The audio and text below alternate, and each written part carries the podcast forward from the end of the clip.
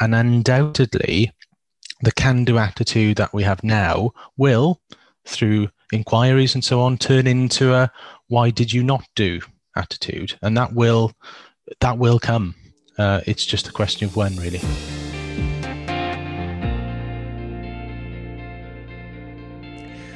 Welcome to this BMJ COVID podcast. I'm Fi Godlee, editor in chief of the BMJ, recording this on Tuesday, 19th January 2021. As lockdown continues in the UK and we pass the grim milestone globally of 2 million deaths worldwide from COVID. Over 37,000 people with COVID are in hospital in the UK, and the NHS is closer than ever to being overwhelmed. A cheerier milestone over 4 million people in the UK have now been vaccinated with their first dose. But we are being warned that things will still get worse before they get better. With me today on the podcast, I have Helen Salisbury. Hello, I'm a GP in Oxford. Partha Kar. Hi, consultant in diabetes in Portsmouth. Nisreen Alwan. Hi, public health in Southampton. And Matt Morgan. I am an intensive care consultant in Cardiff. Thank you very much, all of you. Good to see you all, um, and especially grateful to you when things are so busy. I just thought we could begin with, with the pressures on the health service as a result of the huge number of cases around the country uh, and, and the strain this is putting on the service and on staff. Um, Matt, one thing has come up about fears amongst doctors that they may be faced with unimaginable decisions about having to treat one patient as opposed to another when both might benefit from intervention, uh, and, and, really request that the government might legislate to to provide protection from such uh, being sued for unlawful killing. What is your sense about the need for this um, and and the current strain on on the system? Yeah, well, one important thing to say is that this reaching capacity and change in decision making about who's cared for and who's not on capacity, as far as I'm aware, has not happened in ICUs in the UK as of now. That's not to say that problem won't be approached. The strategy used for that is that until every ICU in every city and every town in the country is full and every piece of equipment used, then those patients should be able to have critical care in those other areas. Now, I personally don't think that if that situation comes to be, it shouldn't be up to an individual clinician at three o'clock in the morning to make those decisions which they should never make. And decisions like this should be made when the seas are calm, not when the seas are rough. That's not the time to make those thoughts and those decisions. So, you know, I welcome the statement from the Nuffield Bioethics uh, association in the last week or so about this. And you're right, you know, the, a pandemic in critical care or anywhere else is worrying enough without thinking about what will come down the line. And undoubtedly, the can do attitude that we have now will, through inquiries and so on, turn into a why did you not do attitude. And that will that will come. Uh, it's just a question of when, really. And and how are you and your staff at the moment? How would you describe things? Well, December and January, you know, and this this is clear for anyone who's been watching the news or in ICU, has been the hardest two months in the pandemic, the hardest two months in my career life, uh, and probably the hardest in the 73 years since the NHS has started. And that's not just for critical care; you know there's no such thing as a front line really for covid it's a circle you know it's it's primary care it's medicine it's geriatrics it's pharmacy it's everywhere uh, and i think these stresses and strains just because icu makes good pictures on television uh, the, these stresses and strains are replicated completely across the board really Thanks, Matt. Uh, uh and Partha, um, tell us how things are with you and your teams. So I think two aspects to it. I think from a point of view of a specialty work, we have really shrunk things down as we have had to. There's only a few things that we have tried to keep maintain. Uh, one is the pregnancy clinics because, you know, pandemic or no pandemic, you can't stop a pregnancy, so to speak.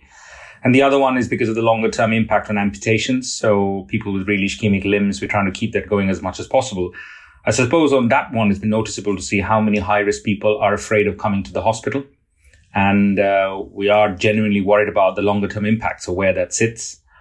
Um, and apart from that, um, we've all been drafted onto the ward. So at the moment, um, my my role is to work across the surgical and orthopedic wards because they're not surgical and orthopedic wards at the moment.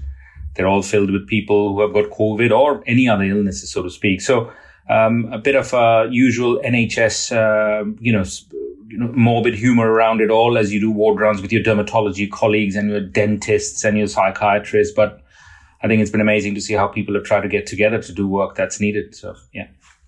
Thanks, Partha. Helen, how are things in general practice?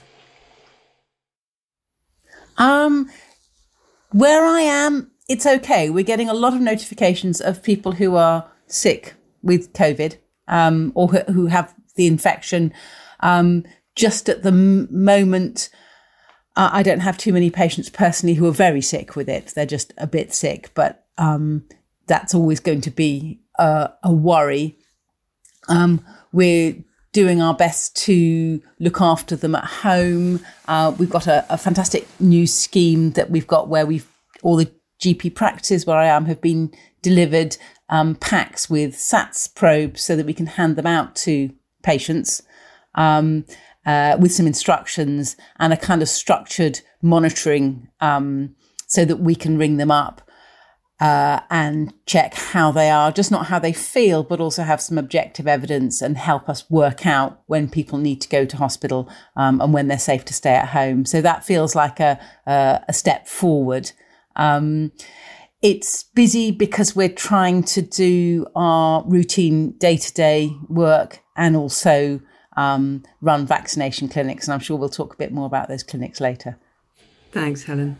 Nisreen, how, how are things with you?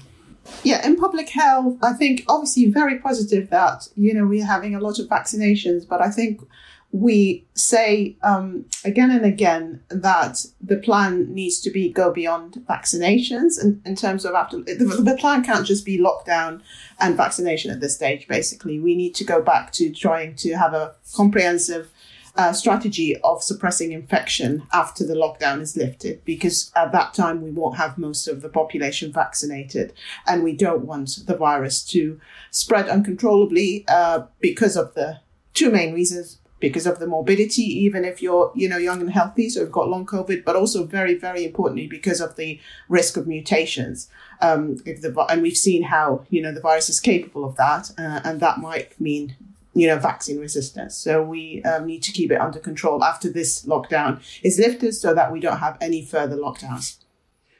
Thanks, um. I just want to pick up on a point um, that you, ra- you raised before we joined the podcast was about the, the, the deaths of people after the 28 day period. Uh, the study that's just been been posted on medRxiv um, about people who've had COVID and been in hospital, going back into hospital and high risk of death. Can you just talk us through that and, and the implications?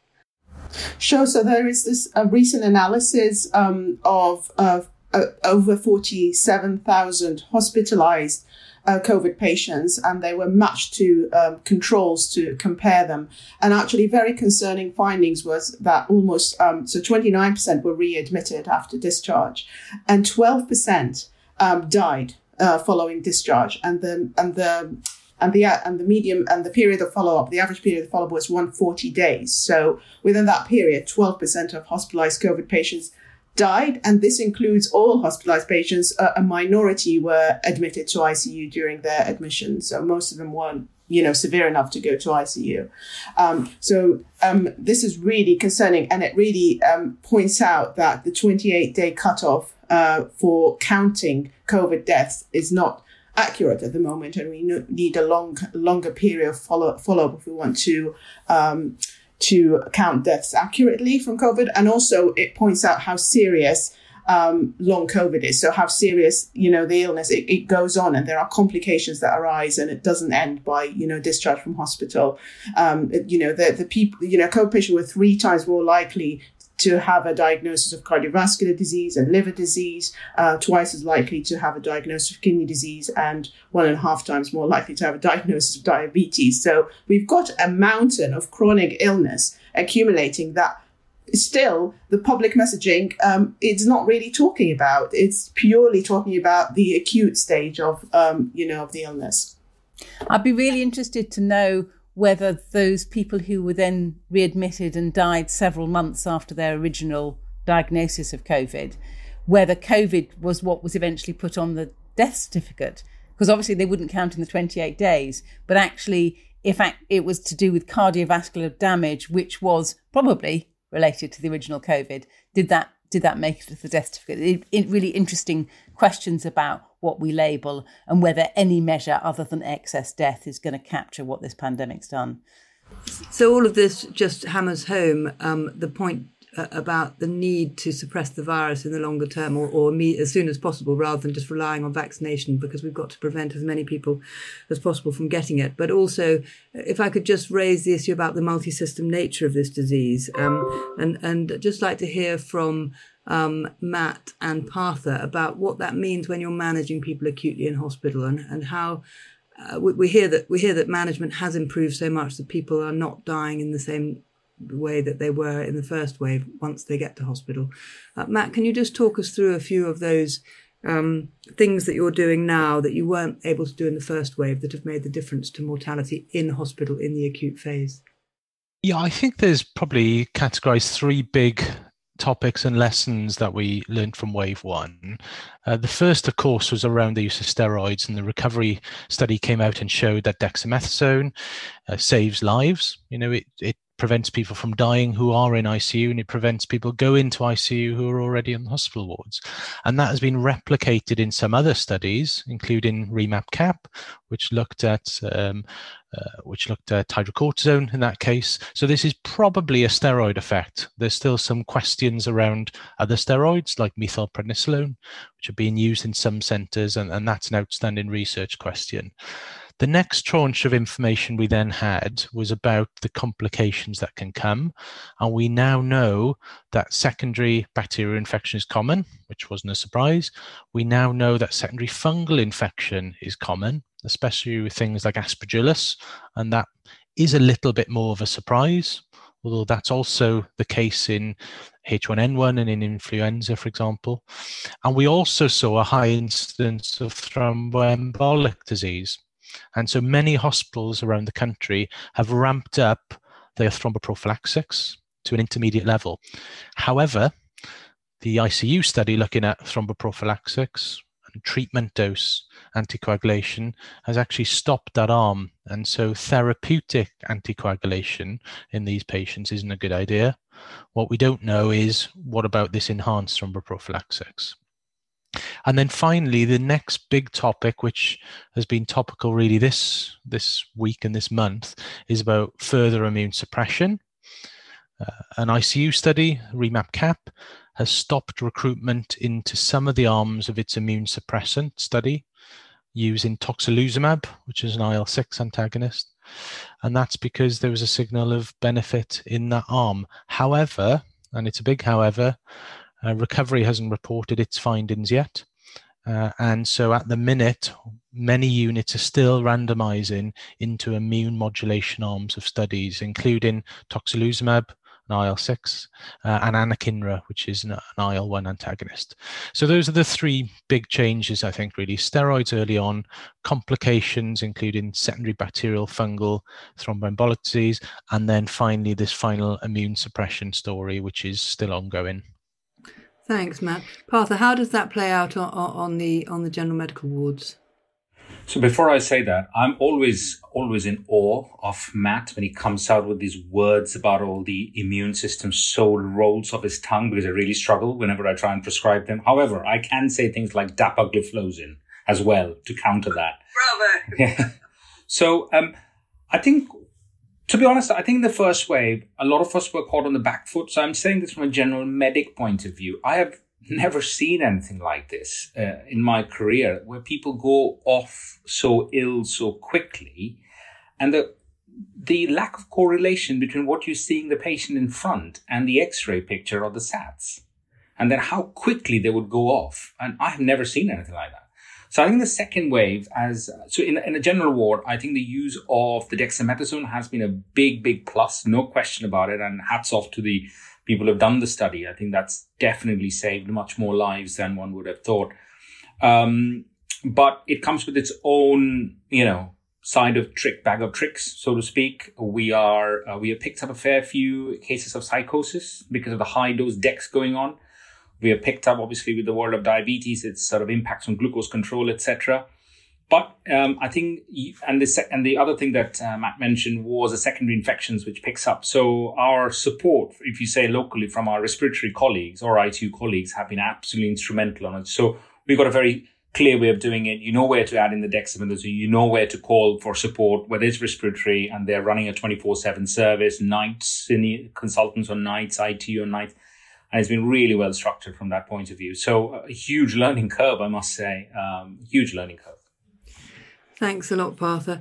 Um, are you finding that um, the junior doctors are have, have the tools they need? One of the things we're hearing very strongly is the sense that you know, senior doctors are being pulled away in all directions. The juniors are having to manage very sick people who they, you know, really beyond their uh, uh current competence. How, how, do you feel uh, the, the, the senior junior balance is working at the moment?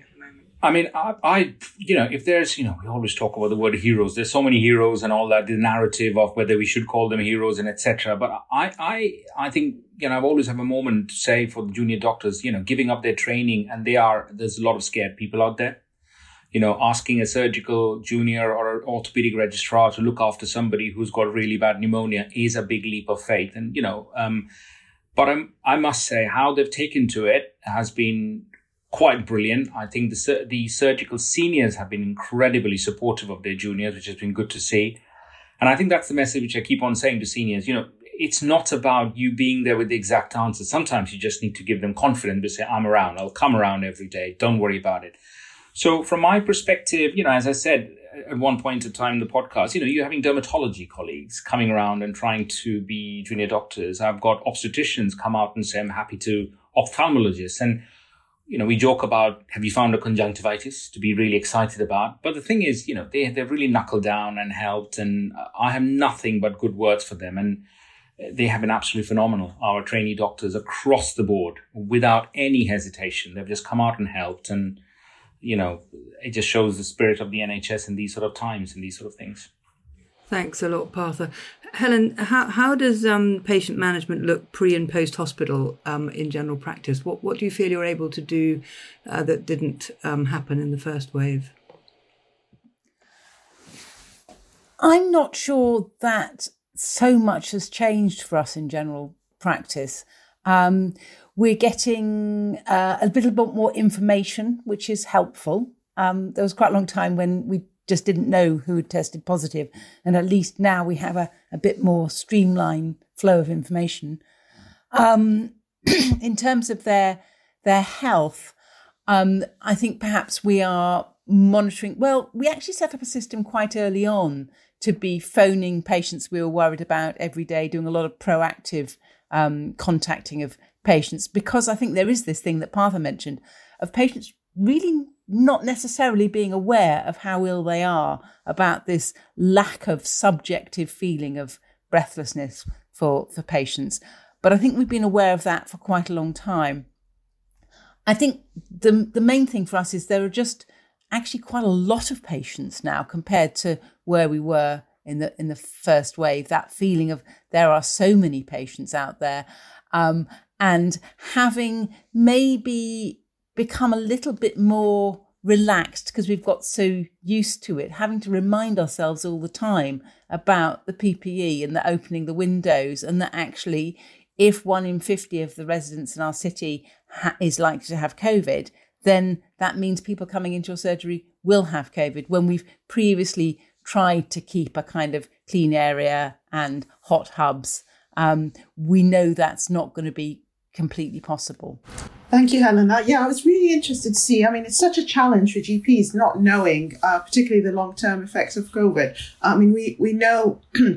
I've heard I've heard anecdotal stories that um, people are seeing much more um, thrombosis and PEs, you know, um, in, in people who are n- not necessarily hospitalized because of COVID, you know, had what the so-called mild COVID. I was wondering what um, you know, what, how, how did, maybe put it, put it in a different way. How did the NICE um, long COVID guidance help or do they help at all in trying to inform what to do with these patients, you know, in terms of your threshold for investigations, etc.? Um, or do you straight away refer to these long COVID clinics? They're not available now everywhere.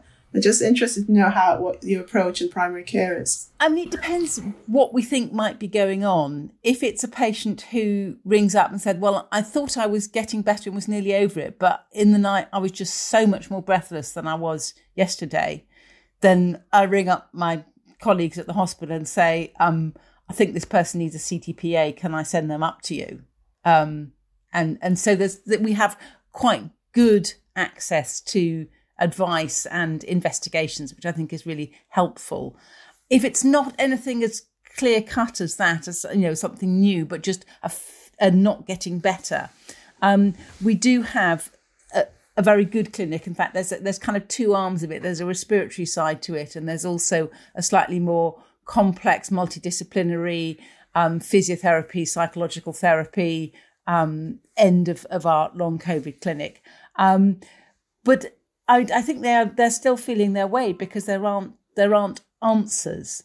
Nevertheless, even being referred, being recognised that there is something wrong, and it's not just them failing in some way psychologically to get over it, I think is really helpful for patients to to to I mean, it's not great to be told nobody knows when you're going to get better, but at least it's helpful to be told we do recognize you're ill.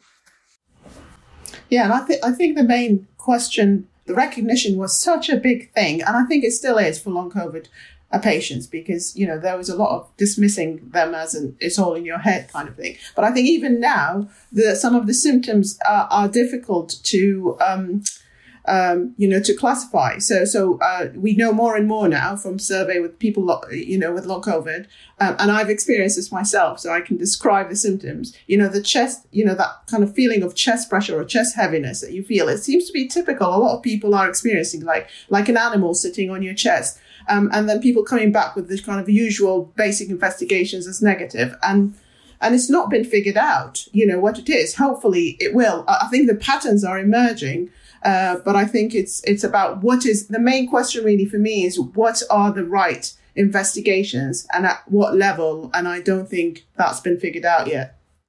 I think it's really important to collect patient stories as well to count the symptoms because if doctors hear a symptom that they just don't recognize, there's a real tendency to say, well, that's a bit weird um, and actually not even write it down because it's just a bit too weird and it doesn't fit with any pathological process where we just discount it. And then when you have five patients saying, I've got this funny kind of buzzing feeling, vibrating in my chest, which loads of patients have told me, clearly there's something happening. I have no idea what's happening, but we need to, to write it down and investigate it. Um, and, and I wonder whether maybe social media has helped a little bit with that, that patients have been more able to compare symptoms and say, I know this sounds weird, but this has happened to me. Just thinking back to the story of how chest pain from cardiovascular perspective is very different in women versus men, and that's only been recognized in the last few years. I guess one big risk here, when 70% of the hospitalized people with COVID are men, actually collecting those stories and looking at that data, there's a real risk of that pendulum being swung in that way again. Uh, and I wonder what the ways are to uh, make that you know not reoccur. And in fact the symptoms may again be very different uh, and and we've gone down this path uh, before sadly. Collect the data in primary care.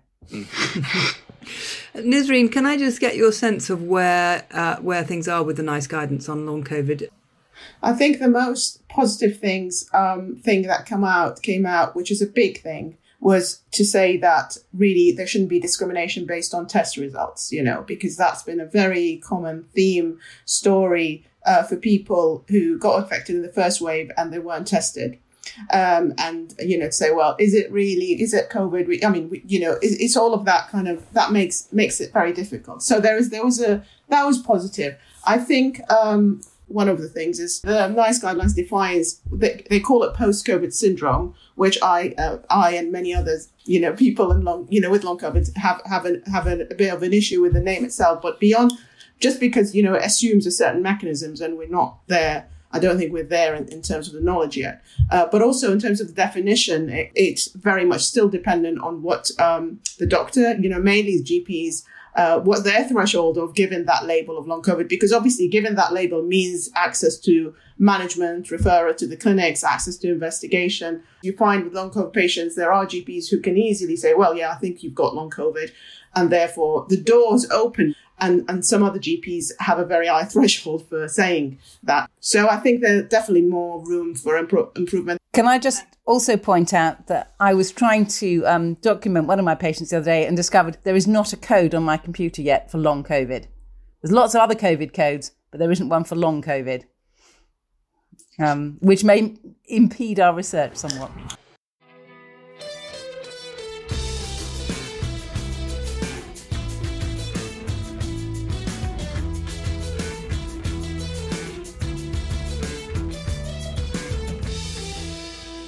Hi, I'm Navjoyt Ladher, Head of Education for the BMJ and panelist on Deep Breath In, the BMJ's podcast for GPs. In this week's episode, we're also talking about vaccines. TV and radio GP Mark Porter works at one of the first UK practices to get the vaccine and gives us his top tips on how to get 3,000 patients vaccinated in a day.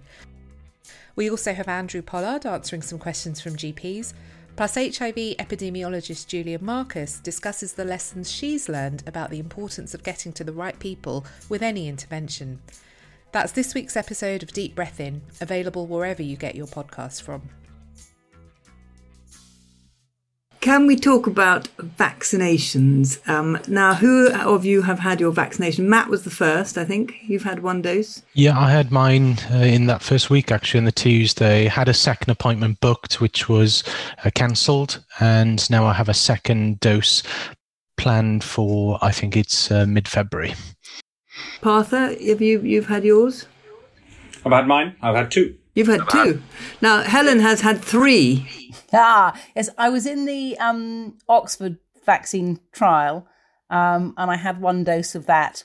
Um, and then I had a dilemma about whether to have the Pfizer when I was offered it. And I thought, well, probably from my patient's point of view, more vaccines better. So I had that, and I indeed had a second dose of that. So I if anyone's going to be immune, it should be me at this point. You're going to be a, a, a, circus act at some point, Helen. We'll have your immune immunology up on the screen and have a look at that. Nisreen, have you had a vaccine? No, I haven't. I haven't been offered it. Not, not, not this is projective. I haven't been offered it. I'm not frontline. And also, you've had COVID. I wonder if that changes things. Um, yeah, so that's interesting. Uh, a lot of the doctors in the um, um, we've got there's a Facebook group for long COVID doctors with long COVID. Uh, it's got hundreds of doctors, um, and many are you know taking the vaccine you know when offered. So, um, but obviously we don't have um, particular research about this, but uh, you know that is, seems to be the you know the, the recommendation, and it's been being being done e- by by people even if they've not completely recovered. Yeah, and I haven't had mine. I'm not frontline, sitting at home here, editing the journal quietly. Um, just about the vaccine rollout, then. Um, in hospitals, uh, we're getting a sense that it's going pretty well. There was a bit of a glitch. Some people weren't getting it. And in Cambridge, there was a big hoo ha about administrators and managers getting it for some reason ahead of clinical staff because the algorithm was set in such a way that that made it, I don't know, it was a bit of a mix up. But um, how, how about with you, Matt? Uh, you, pretty much all your colleagues have had the vaccine who need it, do you think? Yeah, pretty much. We we initially had a phone uh, line to call, and predictably, it was never available. So that's moved on to an online system. That's been okay. You know, Wales has had a bit of a tough time with public vaccine rollout this week, with Mark Drakeford making some comments that weren't entirely clear. I think, as it turns out to be. And we are lagging slightly behind England, especially uh, with vaccine rollout per head of population. And I think, you know, like always, there's a lot, lots of reasons for that. Wales is an odd country in many ways, in that there's a big gap in the middle with lots of rurality, uh, and that poses challenges as well. Um, so I think that misunderstanding about vaccines staying on shelves has been cleared up by the health minister this morning. Partha, how are things down in the south? So um, I think there's a, there's a combination of uh, things going on. I mean, uh, the staff are getting their vaccines. Uh, there is a uh, brewing controversy, not just in our trust, everywhere about the second dosing, the scheduling. Uh, what happens if you can't find people for the first, first vaccine? So uh, I think there's a lot of debate going on. And I think it's fair to say that local trusts and CCG leaders are being asked. Uh, I suspect they're following what they've been told by the JCVI and NHS England, etc. It's a very tough place to be in. Uh, and uh, I think the recent, you know, it, it's split opinions, hasn't it, as to whether the scheduling is the right thing to do or not. Uh, and it's all across the board you know, FDA have come out with something, WHO have come out with something, England seems to, or UK seems to be doing what they're doing. I can also see both sides of the argument about we have to vaccinate, we've got a different strain, we've got to protect the population. I suspect the debate will really start to erupt when you go to 12 weeks and if due to some reason they can't keep their 12 week or they start considering should we try another vaccine as your second one? And I think this is where the controversies will start. I mean, I think at the moment it's going really well. I mean, and I, as I've said many times, hats off to primary care and everybody else concerned for doing it. I think, you know, we do it in diabetes, a population based chronic disease management. Primary care do an awesome job at it. This is a, this is a population based intervention. Give it to primary care. It will be done is my view of looking at it. Um, I think there's some interesting times coming ahead. You know, I wouldn't say that the UK has covered itself in glory with all its interventions over the last nine months. So this will be a crunch point, and I think there's a lot riding on that decision made by JCVI and Chris Whitty. I've got a lot of respect and time for. He's made the call what he's made the call, but it will be a tough place to be in if you come to a place where the second dosing is being stretched further or not, and it will be an interesting debate going ahead. Helen, tell us how things are in general practice, your views of the of the rollout and the role of general practice. Yeah, I mean, the, I think one of the points to remember is that giving vaccines to lots of people is what general practice kind of does year in, year out. We give the flu vaccination to everybody over the age of 65 and lots of um, clinically vulnerable people under the age of 65. So we're kind of, it's, it's, something that we do as a routine. Um, and so when we're asked to do that for uh, slightly more quickly um, and organizing it slightly differently, particularly because of the fragility of the Pfizer vaccine, yeah, not a problem. We can do that. And it's really heartening to see that being done all over the place. And now we can also take the um, AstraZeneca vaccine out on home visits. So I've started doing that, and that's a, a real pleasure as well. So there's a huge amount of positivity. I think where the where the cracks are just beginning to show what to do with vaccine supply, and particularly where um, GP practice were expecting to get vaccine and the supply hasn't arrived, and then you see that it's actually that is being done in these mass vaccination hubs.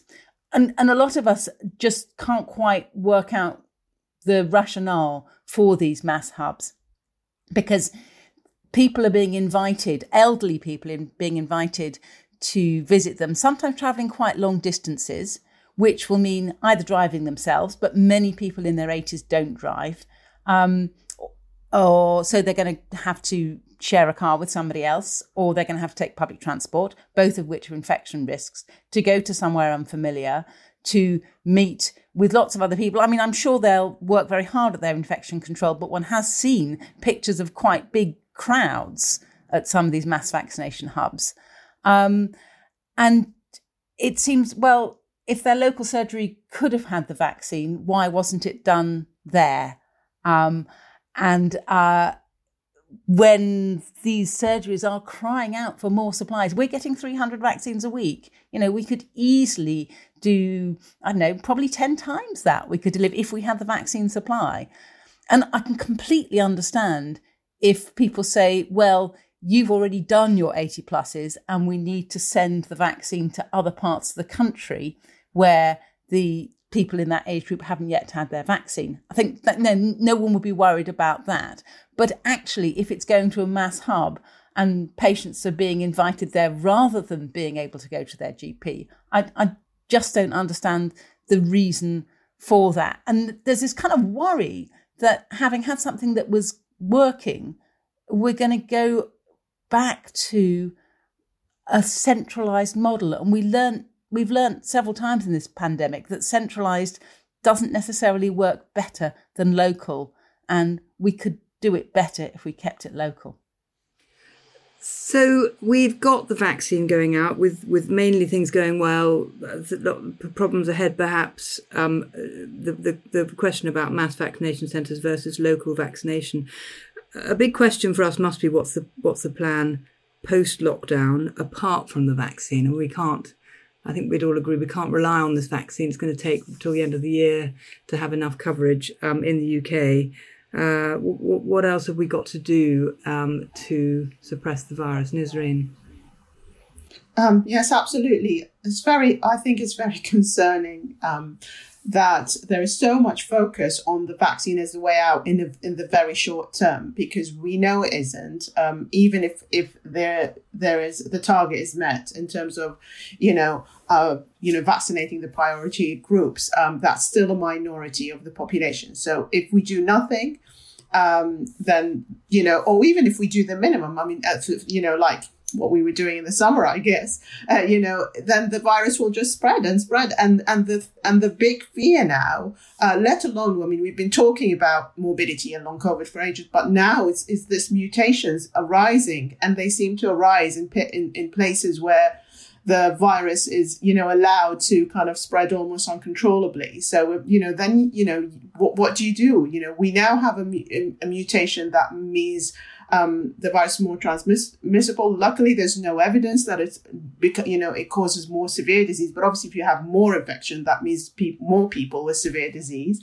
But if we have that sort of um, mutation, which, um, you know, can either cause severe disease or resistant to the vaccine and then and then and that there's a danger if you're vaccinated you kind of don't really care you know the message is that's it you're completely protected you don't need to you know to take these measures uh, to protect yourself or protect uh, others uh, then people might be even more prone to infection um, if you know, and and to disease if the if the mutation becomes uh, you know allows vaccine resistance. So we need we need to do it, and and it's the same old thing. You know, it's just we. I mean, I certainly feel a broken record uh, in terms that I think others feel too. It's the same. You know, measures of you know social distancing, masks, and uh, you know ventilation, test and trace being really efficient. Um, again, post lockdown, um, and these these measures needs they need to be there. Uh, I'm concerned actually even um, now, you know, obviously there are places where people are meeting, even during lockdown, you know, if you have um, to go to work or even, you know, in educational settings. Uh, for some of the some of the um, um children, young people, you know, masks are still not mandated. Um, you know, we're sharing, you know, a room together. So I'm really, really surprised by this, and I don't understand why. I just don't understand why. You know, you know, we know from what's happening in other countries and from the evidence that these are the measures we need to take.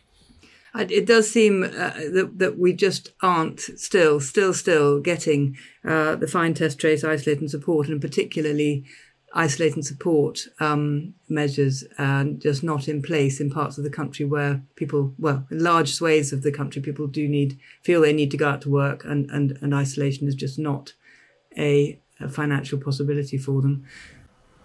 There's a there's a penalty I think for many people in terms of isolation, and if you have if you feel there'll be a penalty, a social and financial penalty, why would you get tested in the first place? You know, that's just an obvious question. Unless you completely remove the barriers and actually you almost make make it, uh, you know, a, a good experience to have. You know, if you do test positive and isolate, um, then that that will always remain to be a problem. So Nisreen, just um, you know, the magic, there are no magic bullets here. It's all marginal gains. But if I were to say the one or two things you you would like government or or you know local public health to to achieve to try to get us safely out of this lockdown and and through into full vaccination scheduling, what what would you say those things were? Well, I've um, it's I've always been passionate about trying to, to, to introduce measures to keep schools safe, and I think we really need to to to to talk about this. Uh, because they will be opening um, soon. And we want them to open because there's a huge damage of keeping, well, they're not really closed, they are open, but actually not open at kind of full class size. Um, um, so, so we need to talk about how, how, and, and we need, and there are measures that are being applied in other places in the world. Um, and so far we can't, we, we, we don't really hear of, you know, the, any damage from these measures in terms of, you know, applies, you know, this includes masks, but also the ventilation measures are really, really important because, you know, you know, closed spaces in the winter, you know, lots of people inside, you know, classes, um, I, you know, there needs to be ventilation solutions there. And then obviously, I think it's the, it's the test and, um, test and trace and isolate and supporting people, uh, to do that. Um, and, and and really really important to have clear public messages. Obviously we've got the thing about the, the you know now about the mass testing of you know with rapid uh, antigen testing you know like lateral flow test. Um, and i think the messaging that if you know needs to go with that needs to be very clear that it's a red light thing. So if you know it picks up positive cases but if it's negative it really doesn't mean you don't have it and you need to um, the behavioral interventions need to be there. And I think I think we talk a lot about behavior, and it's becoming uh, a blame game and a shaming game. You know, and the public, you know, you know, people just you know blaming and shaming each other. I think I don't, I can't think in public health of an example where this have ever worked uh, to achieve the you know the, the uh, what we want to achieve. I think it's more about structural changes, facilitating these behaviors. You know, you know, making people, uh, it, making them the easy choice to make. Um, and and clear messaging messaging about them. Just before I ask that same question to the others, just to mention that we have got a webinar that follows on from our known unknowns, COVID known unknowns, um, looking at where the uncertainties are across the whole of the sort of COVID uh, field. Uh, and the one on, on Thursday, January 28th from 4 to 6 p.m. UK time is about schools. Uh, so I just picked that up based because you mentioned schools then, Nisreen. Um, Matt, your sense of, of getting out of lockdown, what, what do you think we need? What, what, what, what else, in addition to what Nisreen has said, do we need to do? Yeah, I think Nisreen will talk much better than I about reducing the infection. I think the thing I'm probably worried about, the war analogy has been overused in medicine quite a lot, but in COVID, it, it kind of works. And to some extent, the hard work starts when the shooting and the war has ended. You know, that's when rebuilding happens. That's when you peel back the lid and see what you have left. And I think now, bizarrely, is probably the time to be planning for that. You know, what will happen to staffing uh, in the summer, next summer, when all these things come to pass? What will happen to the infrastructure of hospitals when budgets are tight and infrastructure is already tough? Uh, how can we expand critical care capacity, not just in ICU, but on respiratory wards, in EDs, and other places, so that this doesn't happen next winter. Um, and I think those are the questions, bizarrely, we should be asking now, because as soon as this starts to come down, those will be the problems that we'll see. Thanks, Partha. What do you think needs to happen to uh, after lockdown and as we move on in the year? So, so, what I think should happen and what I think will happen is probably going to be different. Um, what I think should happen is I think we should listen to public health experts properly and follow their lead, or just look at the copybook of other countries who seem to have done it better, rather than trying to do our own thing. I, I think we're 10 months in now. I think there comes to a point where you go like, okay, this probably is not working. We probably should learn. I mean, at what, you know, if we were doctors, right, this is one of our trainee doctors doing it, we would have turned around and said, right, we need to have a sit down and a non coffee chat at this point. But, you know, uh, so my view is uh, listen to the public health experts. This, is their job. This is what they do. Uh, and I think, and then going forward, I think I can give you a point of view from a diabetes point of view. We, we are worried because people have missed their checks. And it's as straightforward as that. That's not, and that's simply because people have not been in a position to offer the basic annual checks. We're very proud of our diabetes outcome because primary care have done such a fab job over the last 10 years of making the checks happening. You know, there's a, the retinal screening program. There's so much public health involvement in the way we do diabetes care. And that's why the results are what they are. And we've lost that. There are people who haven't had any checks done for a year or if not more. And there'll be, and as we play catch up, it could be two years before they have any checks. So I think with my national hat on, we're certainly looking into it. I reckon we need to bring some investment into it. Uh, but the, the question I always is the invest, and I've always said this, money is not the actual golden ticket because the staff is still the same.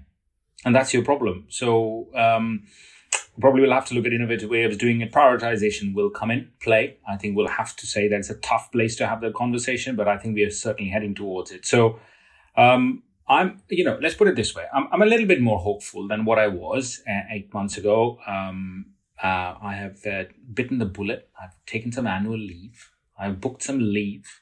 Uh, I've actually booked a place to go to, but without paying, you know, for the time being. So I made those steps forward and I've, you know, I would love to go and see my parents in India, right? So those are the things I'm sort of uh, keeping towards. Uh, so yeah, let, let's see. Let's see how it goes.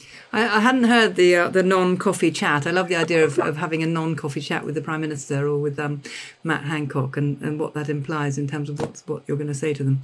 Uh, thanks, Partha. Helen, your you know your hopes or, or fears for the next yeah. few months. I suppose, uh, yeah, non coffee chat uh, with some of the people in charge is definitely in order.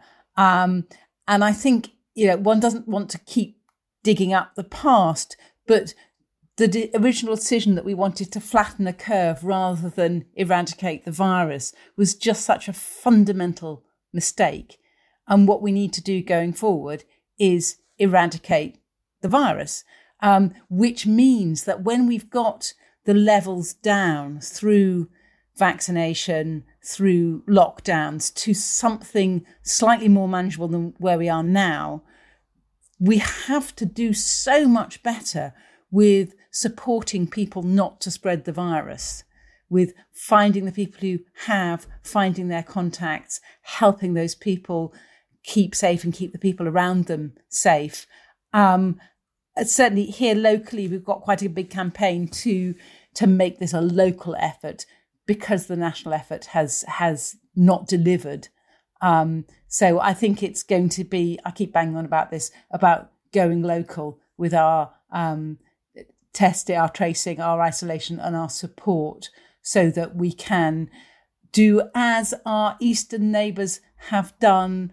If we'd looked east, if we'd learnt from what other people have done, we would have learnt that actually what you need to do is react hard and very strong to every appearance of the virus so that it doesn't spread again. And particularly with this risk of, of new variants, we can't let our, guy, our guard down at all. We've really, really got to do it this time, um, which it felt in the summer. It was a sort of, oh, well, this is irritating. It's just going to go away if we ignore it, seemed to be the attitude from the centre. It was never going to do that. Um, and we, there, I suppose my real worry is that that attitude with, well, it's not so bad now, we can all relax, is going to happen again. We can't do that. Thanks very much, everyone. Just a last question to each of you of a message uh, to your constituents, whether that be staff, government, local policy makers. Uh, Partha. So I would, my, my big thing is about morale of the staff. Uh, you know, there is no point in doing whatever we do without the staff. You, we're dead in the water. That's our most pre- precious thing to have. And my personal view is that we slightly missed an opportunity when we did the vaccine prioritization. I think saying to people, going out and saying, look, we have messed up things with the PPE, but you know what? You are our most valued resource. We protect you first. I can understand the logic as to why we went where we went. But to get in a position that you have BMA and then NHS England stepping in, and then it suddenly looks like a reactive process, and shouldn't be. It should be like, right, day one, this is where we start at par with the people who are at highest risk. It's the messaging, which I think is important. So I think going forward, that's what I would say to everybody who are in the positions. Stop, look after your staff and do simple things which can make a big difference. It means a lot. And even if it's as small as you're, you know, senior on the ward and you go and buy your junior or you train your coffee or just have a nice word and be there, it doesn't matter. Every little thing adds up. And that would be my message to everybody is that tough times, yes, we are undergoing tough times as well, but we have that role where we do have that towards our staff as well. That that would be my message across. Matt. I guess my message is no winter lasts forever. Spring always comes. Uh, the daffodils will be here, and hopefully, as the vaccination rolls out and the other things that Nisreen has mentioned, things will get easier and things will pass. Helen. I don't know I have much else to add. I guess it's just, uh, as Matt says, hang on in there. Things are going to be improve, improve. But remember, the vaccine works when lots and lots of people have had it. It doesn't necessarily, or, or unfortunately, it doesn't completely cover each individual who has it, even if they've had two doses. There will be some people who are not um, protected by it. So it's something about collectivity and about the need to carry on looking after each other, whether or not people have had the vaccine, uh, and to carry on with our mask wearing and our opening the windows. Nisreen. Thanks. Um, quick message. Um, my message, I suppose, to policy, to the you know people in charge, our leaders. Uh, please, it's not too late. We've um, um, not done so well, uh, but it's not too late to correct the path. Uh, particularly, you know, now we've, you know, trying to bring the infection down with the lockdown. My message to the media, please stop going on about focus protection uh, because it just confuses people. Um, it doesn't work. This is the idea of you can somehow completely just protect the vulnerable and do nothing about the virus spreading. Um, and it's just so damaging. And I want to share some uh, nice and promising news, really. Last week, we had the first parliamentary debate uh, on long COVID. Um, it was um, it was great. I watched it all, um, and lots of MPs from all the different parties really kind of telling the stories of their constituents about how important to take this seriously. Um, and the, and so it was great. And then there are three main asks, which is, you know, better reporting, you know, counting long COVID, um, research in long COVID, but also very, very importantly, you know, compensation and employment rights for people who have this. Um, so that's, so that, that's good news. Thank you very much to all of you. Thanks to Helen Salisbury, Matt Morgan, Nisreen Alwan, and Partha Kar. Do let us know via social media if you have a topic you'd like us to cover or a specific question we could answer. You can send those to newsdesk at bmj.com. And do subscribe on Apple Podcasts, Spotify, or wherever else you get your podcasts. I'm Fee Godlee. Goodbye, and thanks for listening.